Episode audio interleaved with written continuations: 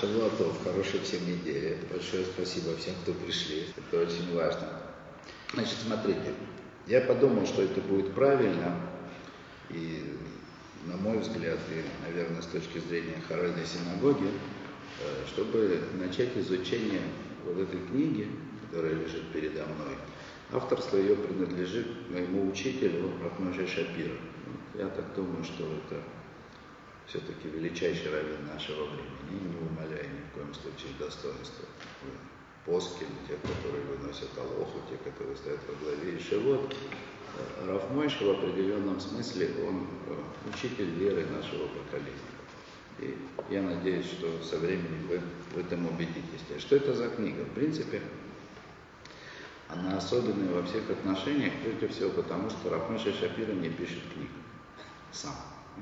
Не пишет. У него есть для этого основания.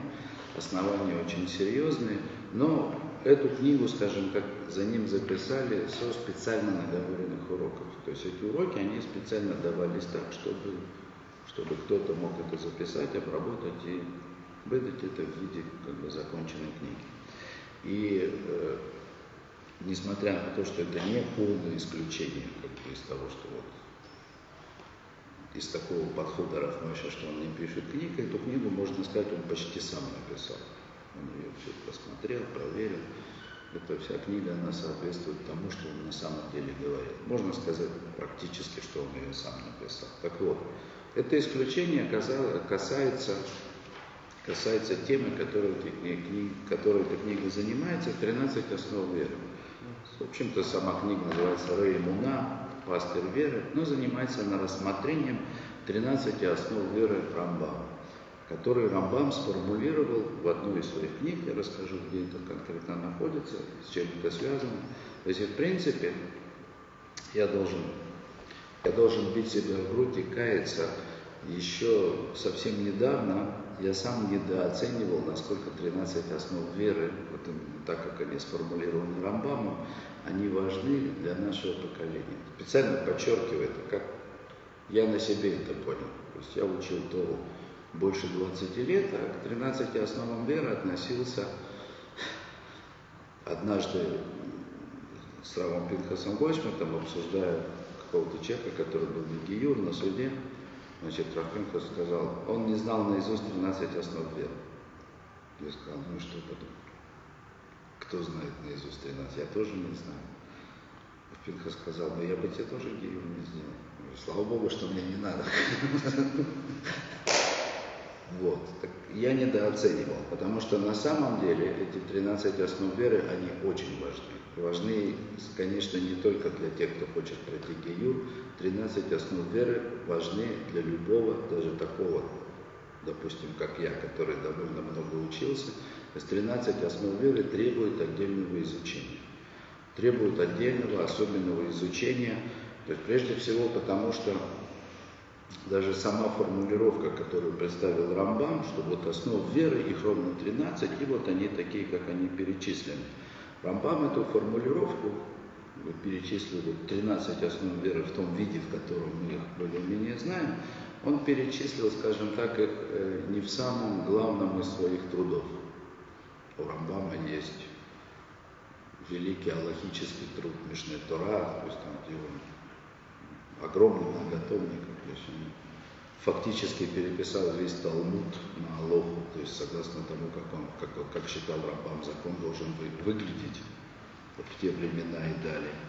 Эта книга изучается огромным количеством людей в разных ешивах, и это такой...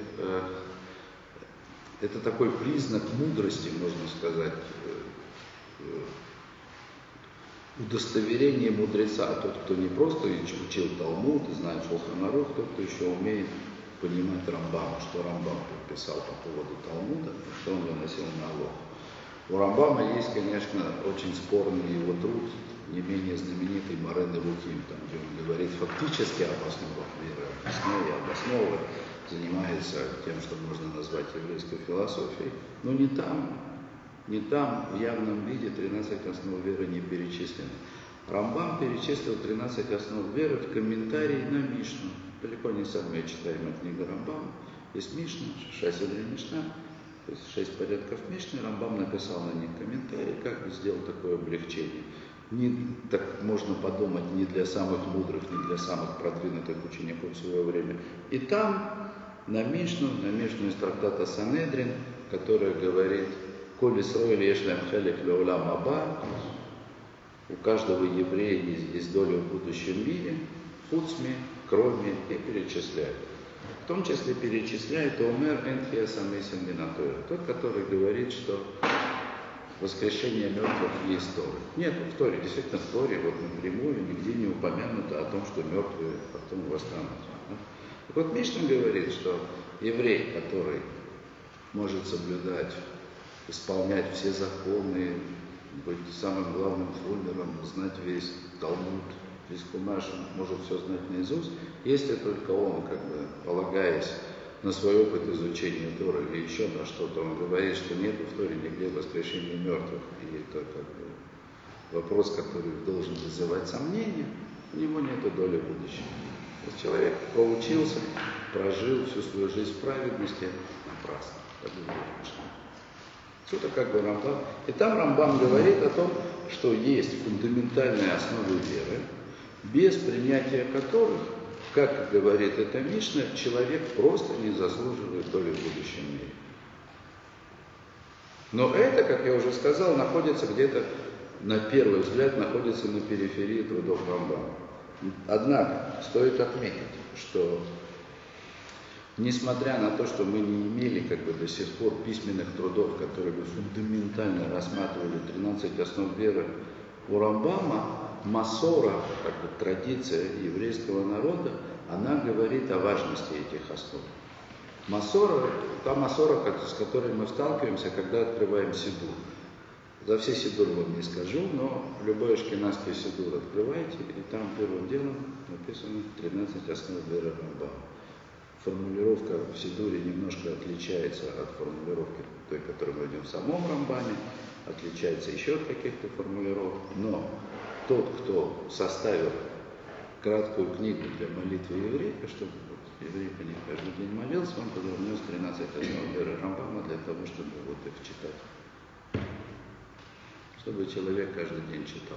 То есть мы видим, как бы, в традиции след того, что многие мудрецы, не оставившие после себя каких-то подробных книг, расписывающих, что и как, откуда они учат, мы видим, что эти мудрецы, они придали важность, особенную важность тринадцати основам Рамбама. И, к сожалению, поскольку книг об этом подробных написано не было, то сегодня даже, даже в религиозном мире, даже в мире, изучающих Тору, сложилось, скажем, отношение, сложилось отношение к этим тринадцати основам веры как к чему-то такому второстепенному. Хотя, напоминаю, сам Рамбам, пусть и не в самой главной своей книге, написал, что тот, кто не признает, не принимает хотя бы одну из основ веры, у него нет доли в будущем мире. Прежде всего их нужно принять. Это первое. То есть первая проблема – это то, что очевидность принятия этих основ как основ веры, она сегодня почему-то не является общепринятой. Это одна проблема. А вторая проблема, что даже если сделать над собой усилие или проникнуться важностью этих основ и принять их, их еще нужно понять. Рамбамом и тем, кто были после него, эти основы веры, они сформулированы очень кратко. Очень кратко, я бы сказал. Совсем уж, совсем уж телеграфно. Вот. Хотя за ними колоссальная глубина. Рамхаль, величайший каббалист, в смысле не самый великий среди всех, ну, тот с Колоском рядом трудно поставить. В одной из главных своих книг, да, Твунот, он тоже начинает ее с тринадцати основ веры Рамбама, но объясняет только четыре из них. Значит, девять основ он приводит просто потому, что приводит и говорит, а с ними вообще все ясно, там даже объяснять нечего. В чем самое сложное? Так, ну, самое сложное в философском плане. Он объясняет четыре основы, у которых есть другая, особенная сложность понимания. Ну и тоже для того, чтобы понять, как Рамхаль объясняет четыре основы, которого Текита объясняет в книге Дер-Хашем, нужно очень хорошо изучить саму книгу. Очень хорошо. Потому что сам Рамхаль даже об этих четырех основах, которые он объясняет, он не, как, не расставляет точки над «и» настолько четко, чтобы вот можно было взять основу, вот у меня там конкретно основа, я должен верить в то, что обязательно придет Машиах, почему и как я это должен делать, вот у меня там статья, нет такого и в Рамхале тоже. То есть Рамхаль просто расписывает, как должен выглядеть мир в глазах верующего человека, как он выглядит на самом деле. И оттуда вытекают ответы на вот эти вот тяжелые вопросы. Почему должно быть воскрешение мертвых, почему должен прийти Машиах, почему мы не видим здесь справедливости Всевышнего, хотя должны видеть. Но это все потом. То, так мы с Божьей помощью, вашего позволения, мы начнем эту книгу, мы начнем с того, чтобы просто как бы напомнить тем, кто забыл, и рассказать тем, кто не видел, что, собственно, представляет собой основы веры. Вот с этого книга и начинается «Кицур Гимл и Карим Раби Эштори Ефрахи». Это один из решений Раби Эштори Ефрахи. Он сформулировал эти основы так, чтобы их можно было каждый день, утром и вечером повторять. Очень коротко. Сделал это почти в стихах. Если я смогу прочитать с достаточным выражением, услышите. Начало оно. Начало просто рубаи.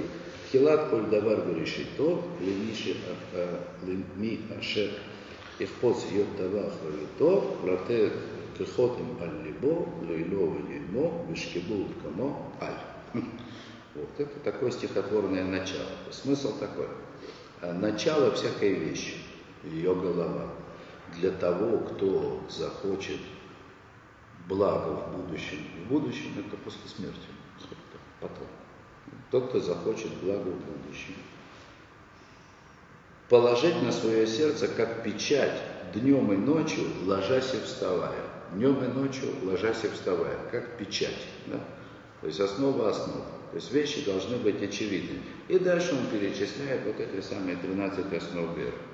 Первое. Шабой Баруху умивурах михуев амацию.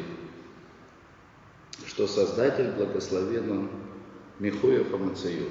Тут два слова, которые сами по себе требуют долгого объяснения. Но обычно такого рода выражения я перевожу как э, существует обязательно. В смысле, он есть и его не может не быть. Как говорит Рамбам, Балахот Девот, само существование всего того, что существует в этом мире, доказывает, что он есть. Но если бы этого не было, это не было бы доказательством, что его нет. То есть примерно так. То есть бытие Всевышнего – это бытие, которого не может не быть. Будет сотворен мир, не будет сотворен мир, до его сотворения, после сотворения. Всевышний существует, потому что он само бытие. Умациют золотой коль. Меймидат мецуито немцаим. Значит, э, и любое другое бытие, которое кроме него, это все продолжается первая основа, оно существует только из истинности его бытия. Все, что есть, существует только потому, что он есть. Вапкида, логия, хисарон, бейдо. А исчезновение всего того, что есть в этом мире, прекращение существования, ни в коем случае не нанесет, не нанесет ущерба бытию Всевышнего. Мы будем рассматривать эту основу отдельно, поэтому я не буду пытаться сейчас на одной ноге объяснить, что значит, что это за бытие, такое бытие Всевышнего, которое, которое не приложено обязательно, благодаря которому существует все, и которое само по себе не может понести никакого ущерба.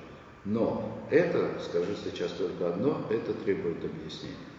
То есть вот это вот, когда мы говорим о том, что Бог есть, нормальный религиозный человек, он должен уметь заявить, Бог есть, что-то делает. Но что такое Бог есть на самом деле, это не просто основа веры, это, это утверждение, это понятие, которое требует глубочайшего понимания, насколько мы вообще можем себе представить вот это бытие, которое мы называем бытие Всевышнего. То, это была первая основа. Вторая. Улеамин айота бойра итале, ихат бешамай меа, ваале урод смитахат. И также человек должен верить в то, что Создатель возвышенный, он один на небесах вверху и на земле внизу. Он один. То есть это вот мы приходим как бы к основе, которая называется единобожие. Она тоже требует объяснения, потому что то, что Бог один, это совершенно непростое заявление. Ну, приведу мой любимый пример. Значит, когда наши мудрецы объясняют, что имел в виду Авраам, когда открыл единого Всевышнего, или когда они говорят, что мы должны иметь в виду, ну, как бы мудрецы имеют в виду, что единобожие требует от нас служения Всевышнему, изучения Торы, исполнения заповедей. Вот именно такими, как, как они у нас есть, как мы их понимаем. Вот. А, скажем так, на уровне бытовом утверждение «Бог один» может обозначать, что а Бог один. Что бы человек ни делал, все равно Бог один. Да? Кому бы он ни служил, как бы он ни служил, все равно Бог один. Да? То есть сегодня вот это выражение, оно используется, конечно, не от грамотности, оно используется людьми для того, чтобы наоборот обосновать свободу своих действий в том, что он считает служением или не служением. То есть человек считает, что он может позволить себе жить так, как он считает нужным, как ему нравится, обоснованно тем, что Бог один. Хотя ровно наоборот. Да? Единство Бога обязывает человека к чему, как, это мы посмотрим дальше. То есть его единство тоже требует пояснения. Тоже требует пояснения. Вот.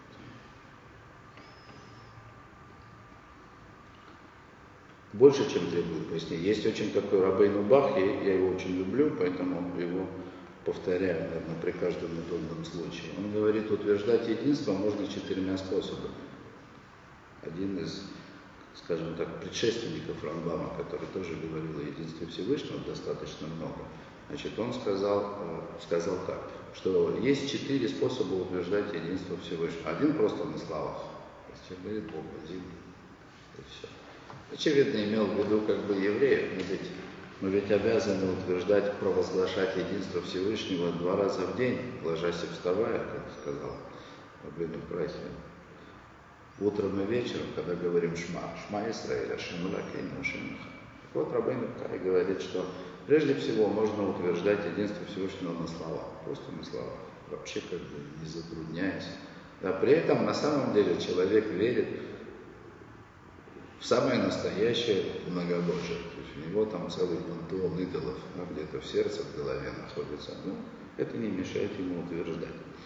дальше Рабейну Каев говорит, утверждение человека, у которого слова не расходятся с его мыслями. То есть он утверждает, что Бог один, но он на самом деле верит в это. Но у него есть проблема, он не может объяснить, а почему, собственно, Бог один. То есть представление, понимание о том, что Бог один, должно не просто приниматься на веру, а оно должно быть самим человеком для себя самого глубоко обосновано. То есть он должен понимать, а не просто верить кому-то, что Бог действительно один. И он там приводит, он приводит вообще, конечно, он приводит как бы такую аллегорию, что человек, который утверждает о том, что Бог один и верит в это, но при этом не может обосновать, откуда это вообще на самом деле вытекает, единобожие, этот человек подобен слепцу, который движется по, по жизни в этом мире, опираясь на какого-то зрячего, который находится где-то там впереди него. И он говорит так дальше, Рабейну, что э, часто получается так, что эти слепцы, они выстраиваются друг за другом, да? Где-то там впереди был зрячий. Один слепец пошел за ним, потому что поверил ему. Следующий затем, потом еще один, потом еще один. И идут слепцы такой длинной вереницей, полагаясь на единственного зрячего, который находится где-то впереди.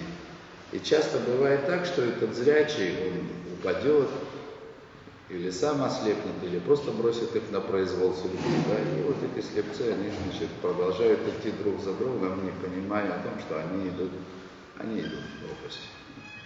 И невозможно, невозможно ожидать, невозможно надеяться на спасение. О. Дальше есть третий уровень провозглашения единства Всевышнего. Это, это очень серьезный уровень. это человек не просто утверждает единство Всевышнего и не просто верит в это, он еще и сам способен обосновать, по крайней мере для себя. То есть он сам себе доказал, что Бог один и просто другого, по-другому быть не может. Можно было бы подумать, что этот человек, он уже на уровне Авраама Авину, который открыл единобожие. Но это не так. У этого человека тоже есть недостаток, даже если он сам себе может это доказать. Для того, чтобы по-настоящему провозглашать единобожие, говорит Рабейну Каев, нужно не просто уметь себе доказать, что Бог один, но нужно еще понимать разницу между, ну, я так это назову, между единством относительным, то есть неким единством, которое в принципе может существовать в этом мире, и абсолютным единством Всевышнего. То есть абсолютное единство Всевышнего – это не то, как бы, простое единство, которое мы можем себе представить. Ну, мало ли чего бывает в этом мире единственное. Каждый человек, он, по сути, свой единственный и неповторимый. Никто же не, не бывает у человека абсолютного близнеца, клона. Каждый человек единственный. Так вот, единство Всевышнего не таково. Да? Он не единственный какой-то человек, который единственный в своем роде. Единство Всевышнего, оно абсолютно. И что это означает, это еще, это еще само по себе требует изучения. И сам Рабейну Каев, он, он подводит итог, да? То есть, поскольку мало провозглашать единство Всевышнего, нужно еще понимать, что значит единство Всевышнего в смысле как абсолютное единство. И поэтому он говорит, для того, чтобы провозглашать единство Всевышнего, чтобы служить Всевышнему по-настоящему, это ведь основа веры, то нужно быть либо пророком, либо философом в своем поколении, великим философом, не просто философом, который мувхак. То есть нужно быть философом. Получается, по Рабейну Каев, собственно, как бы и не противоречит ни в коем случае Рамбаму, то есть для того, чтобы принять вот вторую основу веры, то есть единство Всевышнего, уже нужно быть, нужно быть продвинутым философом. То есть еврей, который хочет служить Всевышнему, хочет, чтобы, как Рабейну Бахья говорит, хочет получить какое-то благо в будущем, он обязан быть философом или пророком. Одно слово. Там посмотрим, что, что легче. Посмотрим, что легче. Дальше. Третья основа. Веладача обоит на сэшмо эйнагуф, велокох бекуф, умасик мимасиклиагуф и микров, алоплой каре. Так, третья основа, это нужно знать, в смысле осознавать, что у Всевышнего, у него нету тела, и нету никакой телесной силы, и нету никаких свойств, которые пристали, которые могут проявиться в свойстве тела. И ничего вообще похожего на телесность к нему никогда не приблизится. Ну, это в любом случае это нужно понимать. Да? Скажу сразу, Рав Мойше, вот в своей книжке, он, эту, он это интерпретирует, конечно, особенным образом, да, как только Рав Мойше, но это когда мы доберемся до третьей основы, когда с Божьей помощью об этом увидим. Да? То есть отсутствие телесности. Могу только вот в двух словах сказать, чтобы было понятно, чтобы совсем уж непонятно каких-то не было. Телесность, по сути своей, это всегда ограниченность. То есть то, что обладает телом, ограничено. И что? Ограничено. То, что имеет тело, всегда ограничено. Тело, какое бы оно ни было, оно всегда где-то заканчивается. В физическом смысле, в пространственном, в каком-то духовном. То есть это всегда конец. То есть вот досюда тело, вот до сих пор это тело, этого предмета, там, явления, чего угодно. А за ним дальше. Вот. Но надо понимать, насколько вещи, с которыми мы сталкиваемся в этом мире, это есть проявление телесных свойств. А все, с чем мы сталкиваемся в этом мире, это проявление телесных свойств. Все, абсолютно все. То есть мы не, в этом мире мы не постигаем, в принципе, бестелесных вещей. Ни умом, ни, ни тем более органами чувств. То есть как бы бестелесность Всевышнего означает отрицание по отношению к Нему, проявление целого ряда свойств, которые, ну, без которых мы не можем себе ничего представить, и поэтому мы так или иначе награждаем Всевышнего какой-то телесностью. Это очень легко сделать.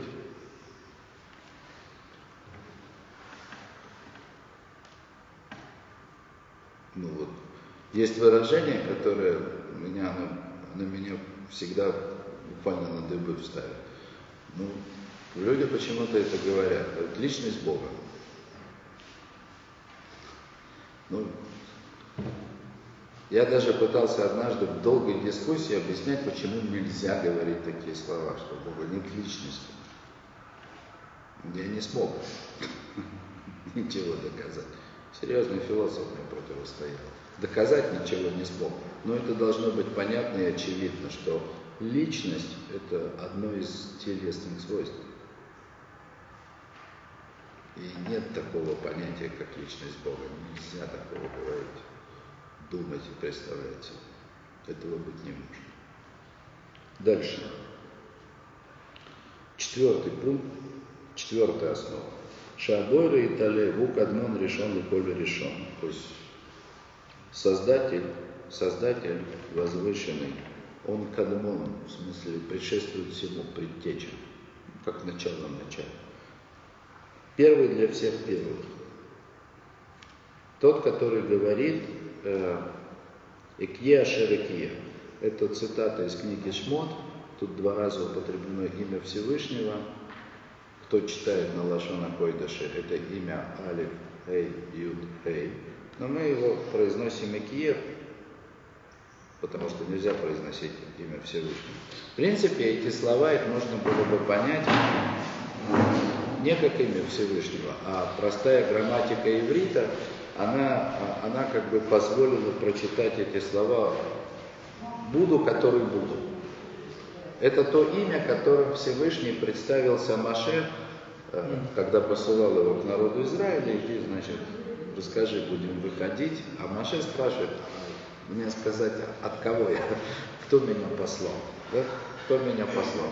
И Всевышний ему говорит, вот, я буду, который буду. На самом деле это имя. Экия широки. Смысл в чем? Рав Мойше объясняет отдельно, и не только Рав Мойше, то есть это, этот стих, да, то есть как вот это вот первое представление Всевышнего самому Моше по имени, которое он должен был передать народу Израиля, об этом мы еще много будем говорить, тут много чего здесь сказать. Но смысл, смысл в том, что прежде всего это имя говорит о неизменности Всевышнего. О том, что он был неизменен до того, как был сотворен мир, что он не изменился после того, как был сотворен мир, и не изменится.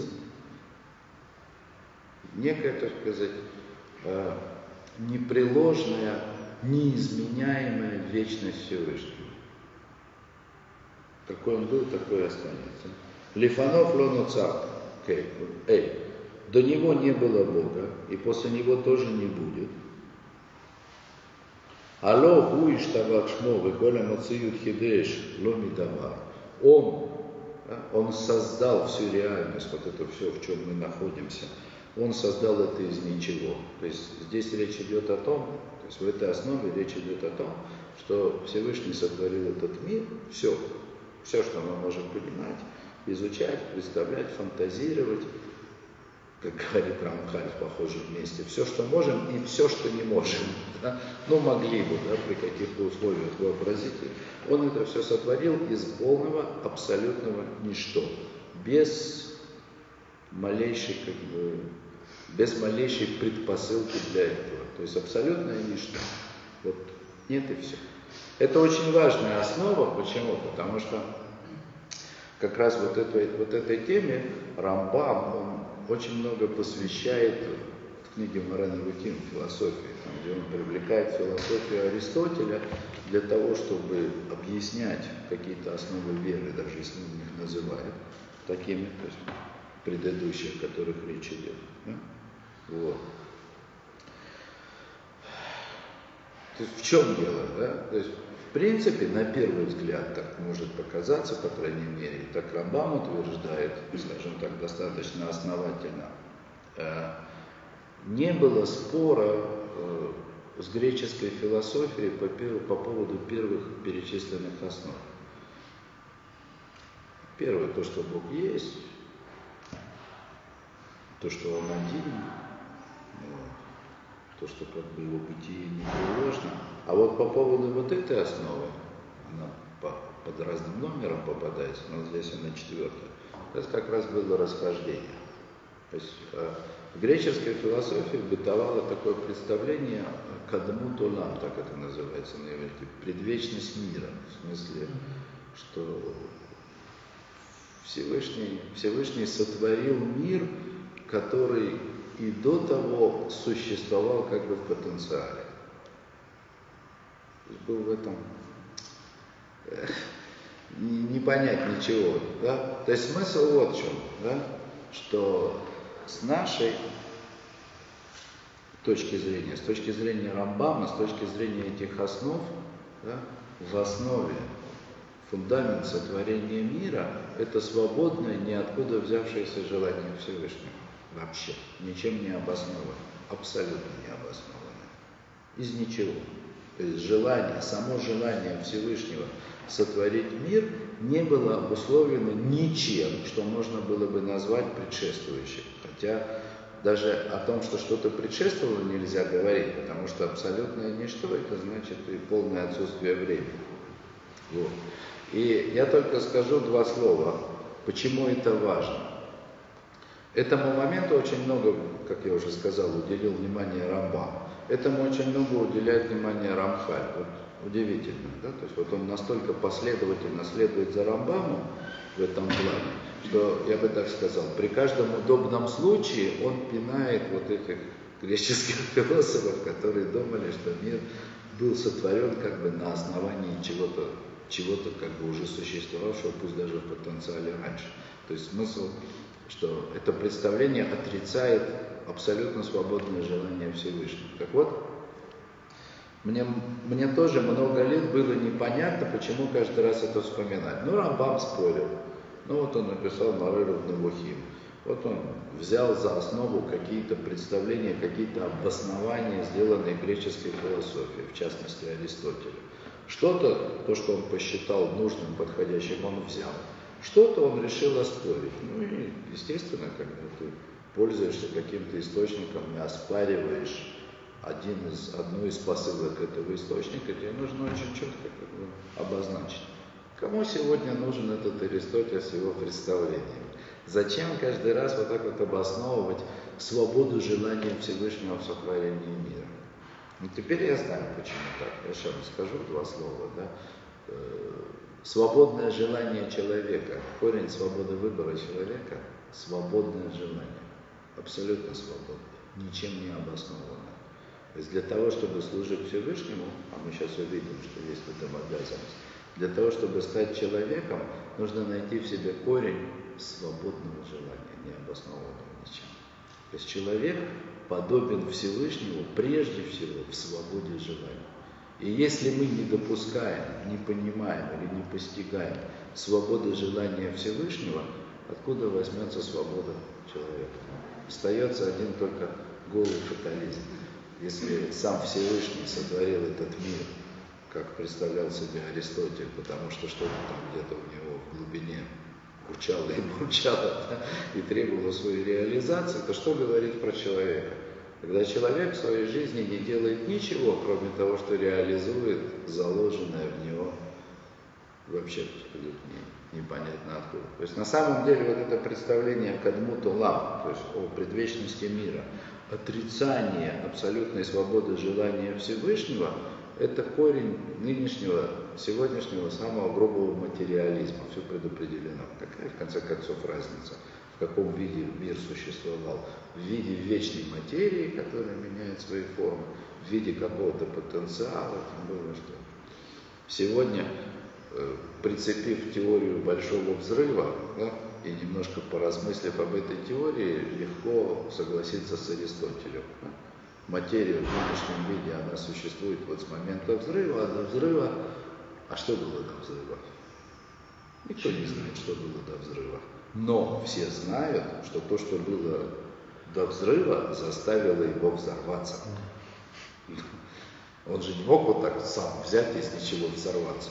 Почему он взорвался? Кто поджег фитиль? Да? Не знаем, но кто-то поджег. Так это, в принципе, то есть это, это, в общем-то, есть представление Аристотеля. Да?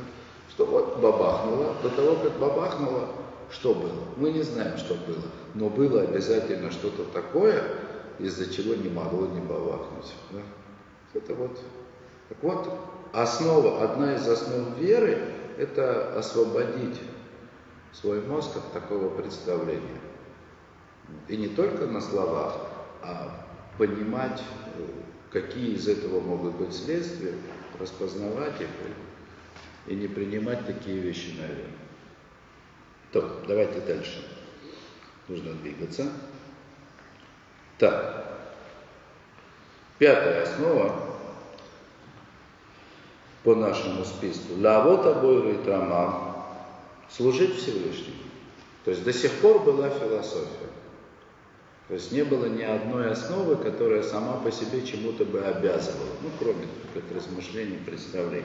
Вот сейчас появляется основа, которая, которая, которая нас захватывает в плен служением Всевышнему. То, что человек, находящийся в этом мире, обязан служить Всевышнему, это основа веры. Не есть у меня такая возможность, могу послужить в свободное время, да, или даже посвятить свою жизнь, а мог бы и нет. То, что человек обязан служить Всевышнему, раз уж он родился в этом мире, это основа веры. И тут есть еще какие-то детали. Ваилов и Сакапор, к нему воздымать руки, в смысле в молитве. То есть это он поясняет, да? Значит, опять же, да? Как я сказал, служить Всевышнему можно в свободное от работы время. Да? То есть, там, с восьми до пяти я работаю на босса или на себя бизнесом занимаюсь. Да? То есть после пяти часов передохнул, можно послужить Всевышнему. Да? С перерывом на программу «Время» там, или на просмотр «Звездных войн». Так вот, «Алоф и Сакапав», то есть буквально это означает молитву. Но смысл в том, что служить Всевышнему – это значит связывать любой успех и неуспех в своей жизни со служением Всевышнему. Нет работы, которая существует отдельно от, от служения Всевышнему. Скажем, нет работы, которая позволяет мне существовать сама по себе, и служение Всевышнему, оно где-то там вне этой работы. Или э, работа – это всего лишь часть потребностей человека. Ну, то есть нужно про питание, там, про носа, всякие вещи. У человека есть еще масса потребностей, в том числе и для того, чтобы служить. Ну, то есть человек должен отдыхать, он должен чувствовать себя человеком. У него должны быть какие-то интересы, что-то еще. То есть, вот. Так вот, ничего такого не может существовать вне рамок служения Всевышнему. В принципе, служение Всевышнему, это значит, и когда я работаю, пусть то для пропитания, и когда отдыхаю от этой работы, перед тем, как пойти, допустим, Тору поучить, помолиться или что-то, я все время служу Всевышнему. Вот это значит Алёф и Сакапов, к нему воздымет руки. То есть все, что человек в этом мире делает, это на самом деле может быть только служение Всевышнему. Должно быть. И это основа веры. То есть человек находится в этом мире для того, чтобы служить Всевышнему. И только для этого.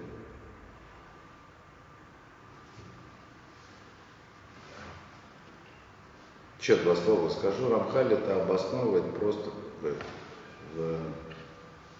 Есть у него такая книга, сама она написана как предисловие в другой книге, более каббалистической. Называется «Адир Ацкаим. Путь древа жизни».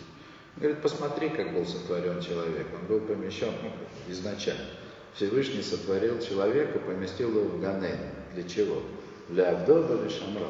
Обслуживать и охранять. Ну, то есть, и то, и другое служение. То есть, Адам, когда он находился в Ганедене, у него вообще не было никаких других занятий, кроме служения Всевышнему. Потом, в результате проклятия, человек был проклят, взято прокатопалехом, будешь в поте лица есть свой хлеб. То есть мир стал таким, как будто бы у человека есть еще занятие. Нужно работать, добывать себе пропитание, потом отдыхать от работы и пропитания. В общем, жизнь стала такой насыщенной, бурной, да, и мир стал выглядеть так, как будто бы даже для религиозного человека служение Всевышнему — это вот, э, вот время такое. Пошел там в шаббат утром в синагогу или в воскресенье утром в церковь, особой разницы нет при таком подходе, да? Вот, то есть пошел в Божий дом, что-то там поделал, постоял, пообщался. Вот. Это не так. Это служение Всевышнему, служение Всевышнему — это в принципе не то, что главное, это на самом деле единственная обязанность человека в этом мире, но это обязательная обязанность. Это, как бы, это, это не то, что человек может выбрать по своему желанию, если он хочет. Это просто ради этого человек сотворил. Это основа веры, я напоминаю. Мы занимаемся только основой веры. Да. Служить Всевышнему. Шестая основа. Валямин Бенаво, Лемишерце Акелля Шлемо, Убикешля Аламо. Верить, то есть человек должен верить в пророчество, то есть в то, что Всевышний может дать пророчество тому, кого он захочет восполнить. Обратите внимание, да? То есть он называет, формулирует пророчество как восполнение человека. Помните, Рабейну Каев? То есть человек, который не достиг, не не пришел к пророчеству, это не, не полный, незавершенный человек, не настоящий. То есть настоящий человек, он должен быть пророком. Мы обязаны в это верить. И, конечно, мы должны это понять, и с Божьей помощью мы до этого доберемся. Да. Так вот, верить, человек обязан верить в то, что есть пророчество. Оно открывается тому, кого Всевышний захочет восполнить, и захочет сделать его, как это сказать, год достойным. Достойным. Пророчество — это есть достоинство человека. Седьмая основа. Леамин бенавуа аданейна машем. То есть, кроме того, что человек должен верить в пророчество, он должен верить отдельно в пророчество Моше. То есть присутствие пророчества в этом мире, его необходимость и обязательность для восполнения мира – это одно. Пророчество Моше – это отдельная тема, совершенно отдельная тема. Пророчество Моше. Моше был совершенно отдельным, стоял отдельно от всех пророков. Вегетоу михэтет яцро, а вегадоль лихоле навиим. Он по милости, да, он по милости Создателя стал отцом и величайшим из всех пророков. Отцом всех пророков. Лифанова Харов Эйнаво Конвод. То есть и до него, и после него не было больше никакого пророчества подобного Моше. И никто в этом мире не достигал того совершенства, которого достиг Моше Рабейну. Только что мы, когда говорили о пророчестве, как он сказал, Всевышний дает пророчество тому, кого хочет восполнить, усовершенствовать. Когда Всевышний хочет, чтобы человек достиг совершенства, он дает ему пророчество. Соответственно, Моше, пророчеству которого не было равных в этом мире ни до него, ни после, значит, не было человека в этом мире совершенством подобного Моше. Это вот был такой совершенный человек, а, как бы, об истинном совершенстве которого мы можем догадываться. Но, кстати, Рамхаль в да, Твунот он приводит, говоря об уровнях, которых достигает человек по мере своего совершенствования, ступени, там есть ступени, если кто помнит, пять ступеней соотношения или взаимодействия души и тела, да, то он выделяет Моше как находящегося на, скажем так, на ступени, которая на сегодняшний день она фантастически далека от любого живущего человека. То есть Моше это был не, не просто так, да, то есть Моше, Моше это был пророк, который пришел из другого мира. Больше таких примеров нет. Дальше. Восьмая основа.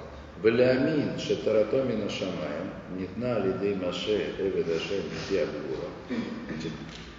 Мы должны верить, что таратым нашамаем, что Тора, которую мы получили, Тора, которая в наших руках, в том числе вот это то, что мы читаем, то, что она с небес, и она была как бы дана руками Моше из уст, из уст самого Всевышнего. Тут, правда, выражение такое, которое я как бы не перевести толком, адекватно я имею в виду, не, не объяснить не могу, просто скажу, написано «мипиагвора» из уст самого могущества Всевышнего.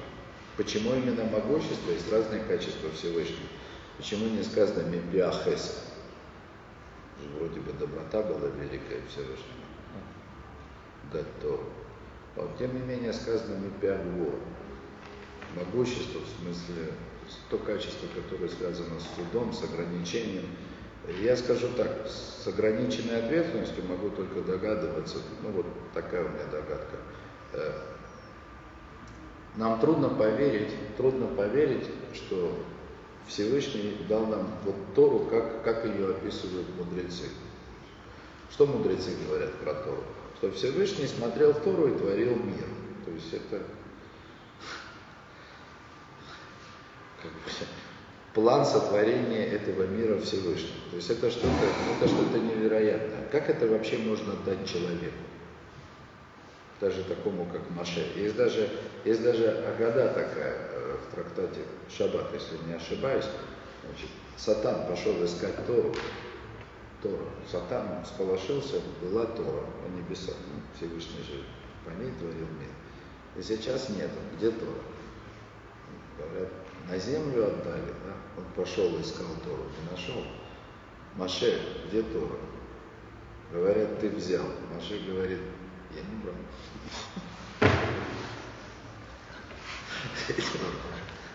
Как так? Как так? Сам Всевышний, ну так, когда ему рассказывает, сам Всевышний говорит, Моше, обманщик, я ж тебе ее дал. Моше говорит, как я, рожденный женщиной, да, человек, плоть из плоти и крови, как я могу утверждать, что я взял Тору Всевышнего? Она же огромная. Она же огромная. Это просто. Она больше, чем этот мир. Со всеми там нашими фантазиями. О, тогда Всевышний говорит такую вещь. Вот за то, что ты такой скромный, будет теперь Тора называться твоим именем. Тора Моше. То есть, что это значит? Это значит, то есть по-простому, что это для нас значит? Ну, кроме того, что это подтверждает написанное здесь, то Тора, которую мы получили, это Тора Моше. Но это Тора Всевышнего. Сатан же не зря искал, да? То есть та Тора Всевышнего, которую, в принципе, даже невозможно себе представить, что эту Тору можно дать человека, человеку, он Всевышний, да, в могуществе своем, в в умении, как бы в своей способности сократить не то, что самого себя, да, а все, что угодно. Да, самого себя просто неправильно говорить. Да? То есть Всевышний создал вот такое чудо, да, то есть вот он как-то ограничил эту Тору, да, таким образом, что ее можно было дать человеку. При этом она осталась Торой. Понятная идея? То есть это, это могущество. То есть умение, это... Такая поговорка есть у, у раввинов современных. Одно из самых страшных каббалистических понятий – это сода цимцум. Как-то Всевышний сократил что-то там, свое желание, так что позволил появиться миру, который мы можем понимать и дал. То есть лада от сода цимцум, знать, так сказать, суть как бы сокращения, саму идею сокращения – это величайшее достижение. Это как бы исходное выражение. А оно сегодня ходит, оно сегодня ходит как в шутку, но в этой шутке в ней есть большая доля истины. Лада отсюда цимцум, то есть знать как бы суть сокращения, это уметь объяснить серьезные вещи простыми словами. Человек, который собирается научить всему для других, да, и он чего-то там много знает, прежде всего он должен да отсюда цимсу, то есть уметь как сократить, ограничить то, что он собирается передать, чтобы с одной стороны это было пригодно к восприятию и понятно, с другой стороны несло в себе как раз ту глубину, которую можно сказать. Так это вот мипигура. Всевышний дал, да, Всевышний дал нам Тору через Моше, потому что только Моше, он был таким пророком, отцом всех пророков, достойным вот этого, чтобы передать Тору, с одной стороны. С другой стороны, даже Всевышний, давая Тору Моше, должен был ее давать высота цензу, то есть дать ее таким образом, чтобы Моше мог ее взять. И не просто взять, а еще дать нам. И вот мы живем с Торой, которая дана нам вот таким образом, что мы можем ее воспринимать с одной стороны, а с другой стороны она с небес. Она с небес. Но тут он еще добавляет важный момент. Высипурея генкемицватея векенфируше. То есть, когда мы говорим о Торе, то есть истории, то, что выглядит простыми рассказами, ну, как очень много было в Берешит. Сейчас вот мы читаем про Йосефа, всю его историю, да. Так вот, все истории, которые Тора рассказывает, она, они не менее значимы, не менее информативны, не менее обязывают нас чему-то, чем заповеди Торы. Помните, Раши с чего начинает свой комментарий на Тору? Что не нужно было начинать Тору, а только со слов «месяц этот будет вам начало месяца», что это первая заповедь. То есть первая заповедь, которая нам попадается в Торе, она находится даже не в самом начале книги Шмот. Вот этот месяц будет вам началом месяца. Тора – это от слова «ораа» – указание. Ну, то есть Тора, она пришла нас э, заставить, побудить на что-то сделать. Зачем, спрашивает Раши, мы все это рассказываем. Раши отвечает там то, что отвечает.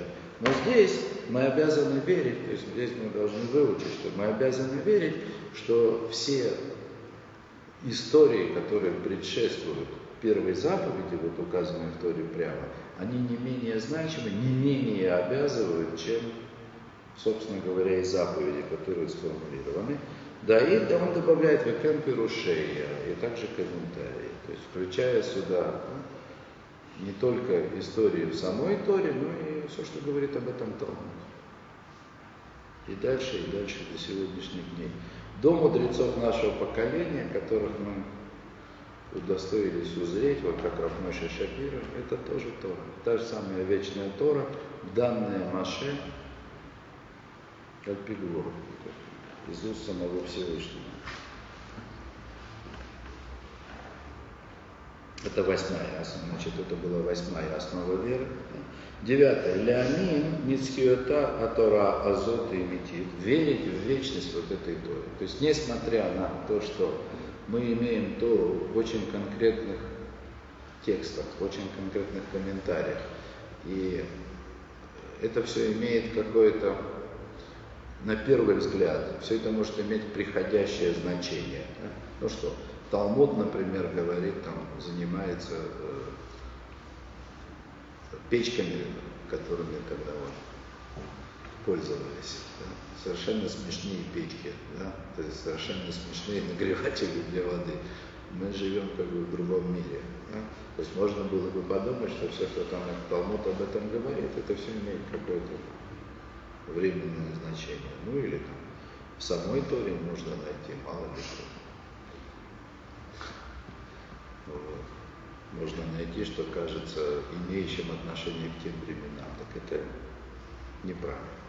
Неправильно в смысле, что мы должны верить в том, что Тора, в каком бы виде она ни была нам дана, какой бы вид ни имели комментарии, которые нам приходится учить, средневековые или еще более древние, да, она несет в себе вечность.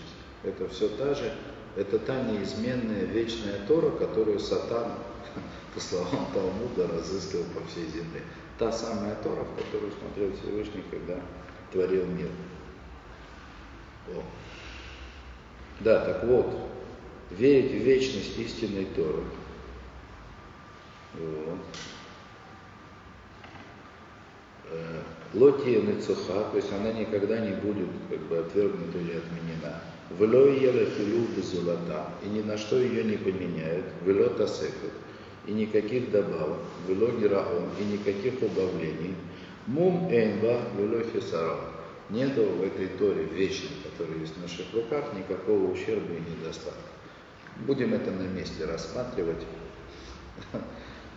во всех подробностях. Десятая основа. Шабоны из барах, юдея маасыбный адам, ситрея высадам. То, что Всевышний благословен, опять же, мы обязаны верить в то, что Всевышний благословен, он знает человеческие дела. И то, что человек, то, что находится на поверхности любого человеческого поступка, и то, что находится там, и то, что скрыто в глубине его, и на первый взгляд может казаться какой-то тайной, даже от самого человека. Понятно, что в свете всех основ, которые были перечислены до сих пор, тут вопрос, видимо, не столько в том, что Всевышний может знать дела человеческие, а в том, что он хочет знать дела человеческие. То есть Всевышний не, не пустил этот мир на самотек, не, не оставил человека в этом мире без, без присмотра даже на одно мгновение. И каждый поступок, который совершает человек, он видит насквозь. Вот. Одиннадцатый. Гамша Бора из Бараха умер хесит лаосей митцвот таратов и аниша ле брито. Да, кстати, вот это как раз те четыре основы, которые Рамхаль объясняет в Твунот, начиная с десятой, то, что Всевышний видит поступки человека. Тут ведь главная проблема в том, что на первый взгляд это не так, да? Всевышний видит поступки человека, почему же он не наказывает? Это вот следующая основа, что одиннадцатая, да, основа веры, что Всевышний, он всегда платит добром тому, кто исполняет заповеди его Торы, как бы это ни казалось странным, да? И всегда наказывает тех, которые, тех, кто нарушает его завет.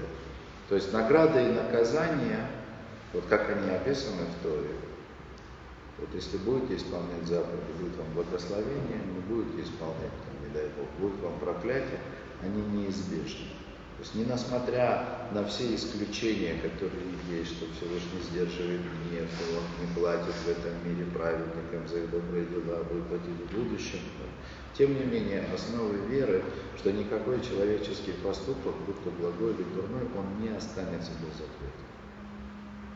То есть, за все придется отвечать. Как в плохом, так и в хорошем смысле. За все придет воздаяние. Это такая очень тоже важная основа веры. двенадцать, ну, они все вышли, да? Я напоминаю еще раз, да, Рамбам говорит, что, ну, уже не только Рамбам, что любой, кто отрицает одну из этих основ, даже если во всем остальном он является образцом праведности, служения Всевышнему, но отрицая только одну из этих основ, не принимая ее, человек не заслуживает долю будущего мира. То есть все его труды напрасны. Вот эти основы, они важнее огромного числа каких-то конкретных поступков. Хотя ни в коем случае нельзя отменять, служить Всевышнему – это тоже основа. Вот. Но принятие основ и правильное их понимание по важности своей. То есть каждая основа, она все равно как исполнение всей Торы от начала до конца. Не принять основу – это значит... Это значит прожить жизнь напрасно. О. И, наконец, двенадцатая основа. Гамля амин бубият Машех. Верить в приход Машеха. Кстати говоря, эта основа, она, э, скажем так, оспаривалась. Да? Не будем уходить. То есть, тем более, что в Торе про приход Машеха, в самой Торе про приход Машеха ничего не сказано. Это удивительно. Это само по себе надо будет рассматривать, вот точно так же, как надо будет рассмотреть, почему Рамбам вот эти тринадцать основ он поместил, ну, на периферии, скажем так, своих трудов. Почему сам Всевышний, Тора, да? Значит, вместо того, чтобы начинать с рассказов про историю, Берешит, Значит, тринадцать основ веры. Одна, вторая, третья. Почему Тора не начинается с этого? Мало того, что Тора не начинается с этого, такая важнейшая основа, приход Машеха, с этим, э, это архиважно. В той ситуации, в том мире, в котором мы сейчас находимся, в этом почти бесконечном галуте, черти что творится в этом мире, сколько бед пережили. Не, как можно вообще в этом мире жить, не веря в приход Машеха? Я имею в виду жить и служить Всевышнему. Как можно? И про приход Машеха в самой Торе ничего не сказано. Много обещают пророки, тут не, не поспоришь, но в самой Торе ничего не сказано. Даже Тора, которая в тех главах, где там Тора буквально пророчествует, и изгоню вас и Россию среди народов, и будете поклоняться дереву и камню, и будет вам совсем плохо, и вы запите, и тогда спасу вас. Да? Ничего не сказано про то, что придет Машех, и как это все будет происходить. То есть верить в спасение Всевышнего это одно, верить в Машеха это не совсем то же самое. И тем не менее это основа веры. Да, так вот, тут мало верить, да? Кстати, это основа, которую принято петь на третью сеиду, так как она в Сидуре сформулирована, да? Ани маамин беэмуна шлема беэлиса Машеха. То есть я верю полной верой в приход Машеха. Да? И даже несмотря на то, что он задерживается, все равно жду его. Да, так это часть, как бы, то есть надо не только верить в приход Машеха, но и ждать его, несмотря на то, что он задерживается. Это, конечно, требует отдельного посмотрения, почему Машех задерживается, и тем не менее его надо ждать, несмотря на то, что он задерживается. Это, это тоже основа веры. То. Ну и тринадцатое. Веямин бахай олам леахьот мейсим веалятам кибротам. И также верить в вечную жизнь, в то, что будет оживление мертвых, то есть то, что Всевышний оживит, поднимет мертвых, поднимет их из могил, да? И оживит их кости. Вот тут так сказано. Да? То есть мало верить в то, что э, мало верить в то, что человек наделен бессмертной душой, которая неуничтожима, и, и душа эта она получит воздаяние после получения там всех необходимых наказаний, удостоится, если удостоится, жизни в будущем мире и вечного наслаждения. Мало. Этого мало. Надо верить в тиасанесию, в оживление мертвых, что душа вернется к телу, оставленному в могиле, и кости встанут. Вот как это написано у, у пророка Ехескеля, только сухие кости восстанут из могилы. В это надо верить. Понимать, конечно, к чему это. То, итого, это тринадцать основ веры. Силы есть еще? Это тринадцать основ веры. Это было даже не начало книги. Мы только тринадцать основ веры прочитали. А сейчас начнем. Сейчас начнем. Это вот, собственно говоря, тоже еще не книга, а только введение. Маамар птихалу юдгим аликарим. Это называется здесь э, такое речь, открытие, введение или преддверие в тринадцать основ веры. Вот. Называется это «Боицеят Митсраим Нитну Юдгимале Садея Тара». Во время выхода из Египта были даны тринадцать основ Торы. Это было сказано Равом по случаю первого издания, первого печатного как бы, выхода вот этой книги из печати. То есть, видимо, очень важно это введение, я абсолютно согласен, то есть уже после того, как книга была сформирована и даже напечатана, Рав решил, что нужно сделать ему введение. И он это сказал, потом записали, и вот в следующих изданиях это появилось. То. И Карея Тора и Элюшиник Галюба и Цият Амисраиль. То есть основа Торы это то, что раскрылось во время выхода из Египта. Сейчас почитаем немножко, потом я постараюсь объяснить, чтобы это было понятно. Потому что, напомню, да, один из проблематичных вопросов, где эти тринадцать основ веры в Торе, где они? Кто сказал, что их тринадцать? Рабейну Рамбам заковали Аллаха. Так вот, Рамбам, он установил как Аллаха, закон. Хотя это тоже, на первый взгляд, не так очевидно, не так очевидно, потому что здесь речь идет не о законах Есадея Тора, ну, в Мишне Тора, я упоминал здесь, да, в Мишне Тора, Рамбам, у меня есть Аллахот Есадея Тора, есть основы, законы основ Тора, там он перечисляет, во что человек обязан, что человек обязан понимать, да, то есть что является фундаментальным основами Тора. Так там тоже нет тринадцати основ веры, да? Всех, да? А где они есть, где их можно найти, где Рав Моше их находит? Он их находит в Алахот Чува, в законах раскаяния. Это отдельная вещь. Да? То есть, поскольку энсадик маарец велухата, как говорит пророк, нет в этом мире праведника, который бы не согрешил, все обязаны раскаиваться, все обязаны делать чува, все обязаны возвращаться. И у этого есть свои законы. Рамбам тоже. В Мишне Тора есть у него отдельная глава законы, законы раскаяния, или, если переводить точнее, законы возвращения. Все мы должны возвращаться, так или иначе, куда-то. Все мы куда-то возвращаемся. Законы возвращения. Так вот, там он установил как закон, пасакля Аллаха, да? То есть установил как закон. Киешки Димали Карим, Шихова Вейхрехлямин. Там он сказал, что это закон. Верить в тринадцать, что есть тринадцать основ, в которые каждый обязан верить. Гдей лейканес леклаль Исраэль, влиет шаях литора мицвот. Для того, чтобы войти в клаль Исраэль. То есть клаль Исраэль. Что такое клаль Исраэль? Дословно совокупность Израиля. То есть это Тору принял не, не каждый еврей по отдельности, и не все евреи вместе взятые. Тору принял клаль Исраэль, совокупность Израиля.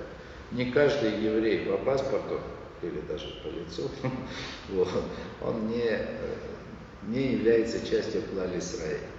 Вот. Но есть вещи простые, тот, который не соблюдает субботу. Лох халик на клаль Исраэль, это не часть клаль Исраэль. Вот.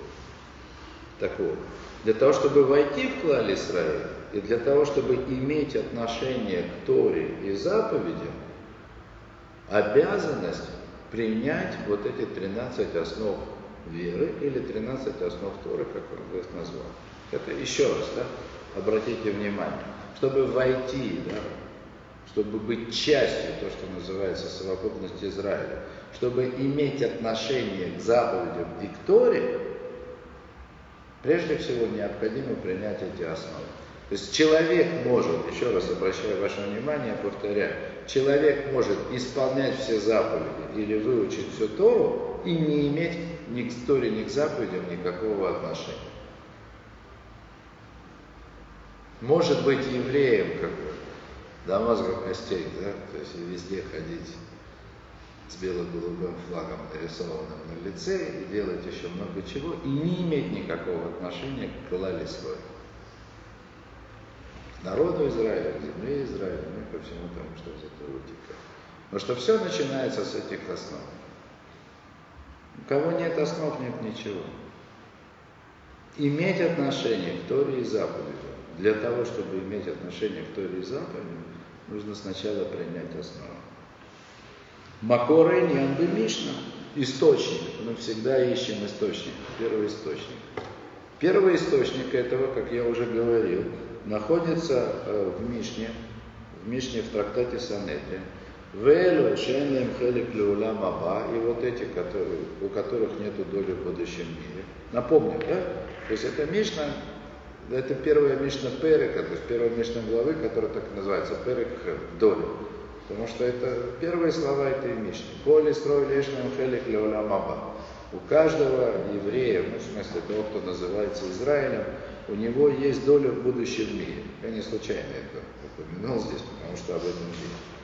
У всех есть доля в будущем мире, кто называется Израиль, говорит Мишна, а потом давает кроме, за исключением. За исключением. И что это за исключение? А умер энхиасамейсим минаторе, это тот, который говорит, что нет воскрешения мертвых, то есть оживления мертвых не есть. последняя основа, которую привел Рамбам, тринадцатая основа. Там дальше еще что-то перечисляется. Да. Убапируша Мишна, Шибагдама Тапыры, Верхива Тайня, Выката. Так вот, из этой Мишны мы видим, да, из этой Мишны мы видим, что человек может исполнять заповеди, может изучать Тору, может отрицать, значит, некий факт, который в Торе не написан. То есть можно рассуждать, можно устроить целую баталию, дискуссии, да, как бы находясь в рамках Торы и заниматься этим вопросом, есть ли в Торе намек на воскрешение мертвых или нет, является он обязательным или нет. Это, то есть можно было бы рассуждать. Но вот эта вот Мишна в трактате Санедрин, она подвела под этим спором черту, что тот, кто утверждает, что воскрешение мертвых нету в Торе, а его там действительно, ну, его не написано, да? У того нету доли в будущем мире. Все, на этом дискуссия закончилась. Да? Свобода слова заканчивается на воскрешении мертвых. И что мы отсюда видим? Что мы видим, что есть у Торы фундаментальные основы. Есть вещи, которые, которые должны восприниматься как постулат, я не боюсь этого слова. Хотя мы займемся обоснованием этого. Да, собственно говоря, вот я упоминал уже несколько раз до Твунот Рамхаля, там как раз Рамхаль обосновывает воскрешение мертвых, почему это обязательно. Ну, естественно, как бы в рамках, в, скажем так, на фоне, так сказать, всего его представления, вот, основанное на всех остальных основах веры и как бы понимание того, что в мире происходит. Но прежде всего к этим вещам нужно относиться как, вот, как к постулату, что тот, кто принимает Тору и заповеди, не исходя из того, что вот это является непреложной истиной, то он напрасно старался. Это то, что написано в этой Мишне Санедрин. То есть это то, что дало как бы Рамбаму, прежде всего, да, основание утверждать, что есть такое понятие, как основы Торы, без которых ни принятие Торы, ни исполнение заповедей невозможно, не имеет никакого смысла. То есть, что вот это должно быть четко понятно. Да? То есть Мишна Санедрин очень четко обозначает эту вещь, да? Что есть основы, которые предшествуют просто изучению Торы и исполнению заповедей. Это очень четко сказано в Мишне Санедрин. Естественно, вот здесь, вот в комментарии на эту Мишну, да, там Рамбам, как бы, он это все, значит, объясняет уже широко и фундаментально. И там он пишет: «Шейкарей таратейну весадатей шлошестве и садот». То есть всего есть тринадцать основ, или, ну, как бы, фундаментальных постулатов Торы. Их всего тринадцать. И он объясняет, что из них каждый значит. Ну, это то, что мы, в общем и целом, это то, что мы прочитали, причем к этому приступать. А потом еще аргументирует из стихов Торы, из пророков, он приводит, как бы объясняет, что каждая из этих основ, она таки, да, является основой. «Выносе за царев биу». И тем не менее, несмотря на то, что мы находим, мы находим вот такой источник для Рамбама в Мишне Санедрин, тем не менее это все равно нуждается в пояснении. Мишна откуда это взяла? Хорошо, в Мишне мы нашли. То есть кто-то из мудрецов, по-простому это был Раби Меир, ну, значит, до Раби Меира тоже кто-то, да? Просто стам Мишна, такое правило. Стам Мишна Раби Меир. То есть безымянная Мишна — это Раби Меир. Раби Меир так сказал, что у всех есть доля в будущем мире, кроме. Вот. И тем не менее, нам требуется пояснение. Эйха нашореш бетарали, как шееши карим Рей Муна. Где корень в Торе, что у веры есть основа, есть какие-то, ну, назовем это постулатами. Не совсем подходящее слово, к сожалению, испорченное употреблением в последнее время, но это вот то, что больше всего подходит. Можно сказать основы веры, можно сказать корни веры, лучше всего сказать постулаты, но это тоже не совсем точно. Так вот, откуда мы видим в Торе, что есть такие вот основы, да? То есть есть обязанность в них верить. Ад шилой тахен лекабель тора бельадин эхат миэм. То есть и обязанность верить в эти постулаты, она верна, она сильна. Эта обязанность, она очевидна настолько, что невозможно принять Тору и заповеди, не приняв одну из основ. Об этом мы говорим. Где в Торе на это намек? О. И тут, тут конечно, такой хидуш. Вот. Но в смысле, это вот, Рав Моше, тут он... Венира шатаа миламедет алиньяна и карим беках, и видится мне, что Тора учит нас тому, что есть основы у веры, да, тем, что она устанавливает выход из Египта, как основу связи из Израиля со Всевышним, а также корнем Торы и заповедей. Сейчас смотрите, да? Сейчас повторю, да? Чтобы понятно, что Рав Моше говорит. Говорит, как я вижу, то есть то, что у Торы, у принятия Торы, у принятия заповедей есть как бы фундаментальная основа в виде постулатов, в самой Торе мы видим в том, что сам Всевышний в той Торе, которую дал Моше, он устанавливает связь между принятием Торы и заповедям и выходом из Египта. Сейчас я процитирую несколько стихов, да вы сами поймете, насколько, насколько вообще Яцият Мицраим, то есть насколько часто упоминается везде, где, где только можно, и где можно было бы даже и не упоминать, что важнее, да? Вот. Ну вот, например, например, в едуке они ашем элакеха, ашератися там мерец мицраим, лишахны бетоха, они ашем элакеха. И узнаете, и узнаете, что я Господь всесильный ваш, владыка ваш, который вывел вас из земли египетской, чтобы присутствовать среди вас. Я Господь ваш, вывел вас из земли египетской, чтобы присутствовать среди вас. То есть можно было бы, конечно, это объяснить как-то по-бытовому, но смысл-то в том, что для того, чтобы присутствовать в народе Израиля, Всевышний должен был вывести его из Египта. Они ашем элакейха, ашер сисейская мерец мистраем, льет лахем лейлаким. Ну это вообще какой-то.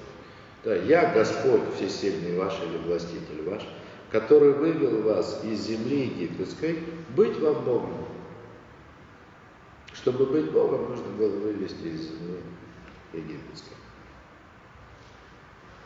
Еще цитата. Кили бне Исраэля вадим, ибо мне народ Израиля рабы, а вадайка машера цесия там мерец мисраим. Рабы это мои, которых я вывел из земли египетской. Рабы в смысле служители, те, кто служит.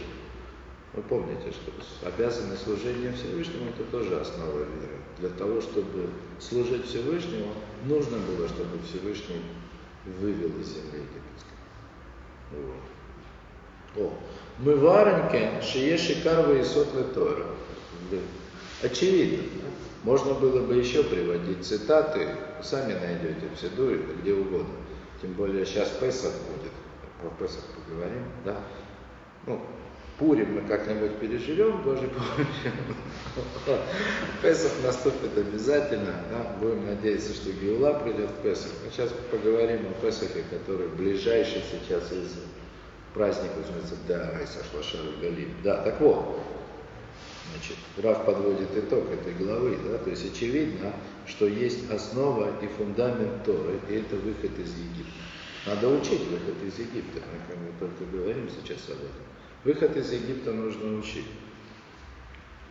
Выколь маши калуль бегилуйши лицеят мисраим и микарим шеля Тора. То есть и вот понятное дело, что выход из Египта, ну, слышали, конечно, слышали, читали. Выход из Египта это было большое событие такое. Трам-тарарам был целый, да? Да более того, даже сейчас мы как раз читаем те главы, которые предшествуют выходу из Египта, как Есефа продали, как он туда попал, да? То есть пока мы находимся, мы находимся пока на спуске, да? То есть мы сейчас по ходу глав Торы мы сейчас спускаемся в Египет, да? То есть там происходили не неимоверные чудеса. Все это делалось для того, чтобы потом выйти из Египта, выйти из Египта для того, чтобы, для того, чтобы получить Тору.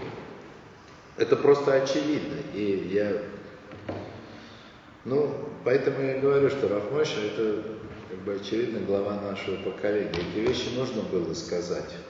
Их невозможно не увидеть.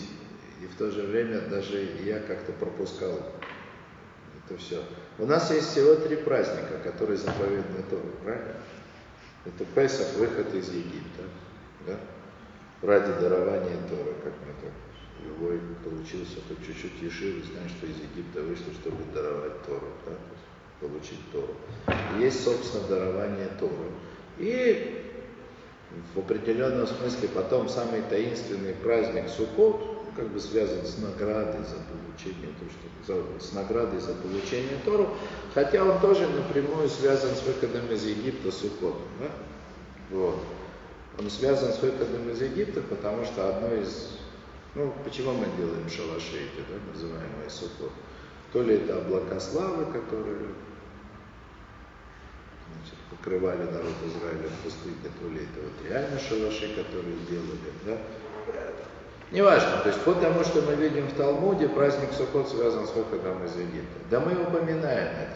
Мы читаем Шма, Шма, который вывел тебя из земли египетской. Говорим про цицит, Шма же, вывел из земли египетской. Говорим благословение Перешма, вывел из земли египетской. То есть мы все время говорим, что наш Бог — это Бог, который вывел нас из земли египетской. И что это значит? Это то, что говорит Рав Мойше. Говорит о том, что выход из Египта — это само было, само по себе, это было величайшее открытие. Ну, понятно. Десять казней, рассечение Красного моря. То есть это была целая история. И мы обязаны об этом рассказывать. Одна из величайших заповедей, которые попадаются в течение года, это рассказ о выходе из Египта. И неужели действительно, вот я дожил до последнего времени с представлением, что рассказ о выходе из Египта — это рассказ о чудесах, которые сделал Всевышний. Это не просто чудеса. Все, что раскрылось, то, что говорит Рав Мойше, все, что раскрылось во время выхода из Египта, это и есть основы Торы. Это фундамент. То есть там, во время чудес, которые сопровождали народ Израиля, сопровождали выход из Египта народ Израиля, все чудеса, которые произошли, это было раскрытием фундаментальных основ Торы. Это то, что происходило в Египте. Ну, в смысле, во время выхода из Египта. Да? Большая половина книги Берешит — это рассказ про то, как в Египет спускались. Потом вся книга Шмот, она как из него выходила. Ну, потом еще странствие. Можно сказать, вся Тора, она фактически посвящена выходу из Египта. За исключением небольшого предисловия, как Всевышний в течение семи дней сотворил мир, потом был потоп, потом была Вавилонская башня. Вот. То, ну я думаю, мы на этом остановимся сегодня. Да? То есть мы закончили, мы начали как бы вот эту главу введения, и первый пункт из нее изучили, а подробности уже, да? То есть как конкретно Как конкретно проявились и открылись основы веры во время выхода из Египта, с Божьей помощью это будет темой следующего урока и еще после. Я надеюсь, до Песаха мы тоже все как-нибудь. Следующий урок с Божьей помощью ровно через две недели, в этот же день, на этом же месте, восемнадцать. Хорошо? Спасибо всем большое. Спасибо, что пришли. Все, кто пришел, вы меня очень поддержали сегодня. Вдохновили. А на неделю еще что-то будет ваше? Да, завтра будет с Божьей помощью урок по книге Дер-Хашем и Берешит. Это будет завтра в семь часов внизу. Значит, послезавтра я пока...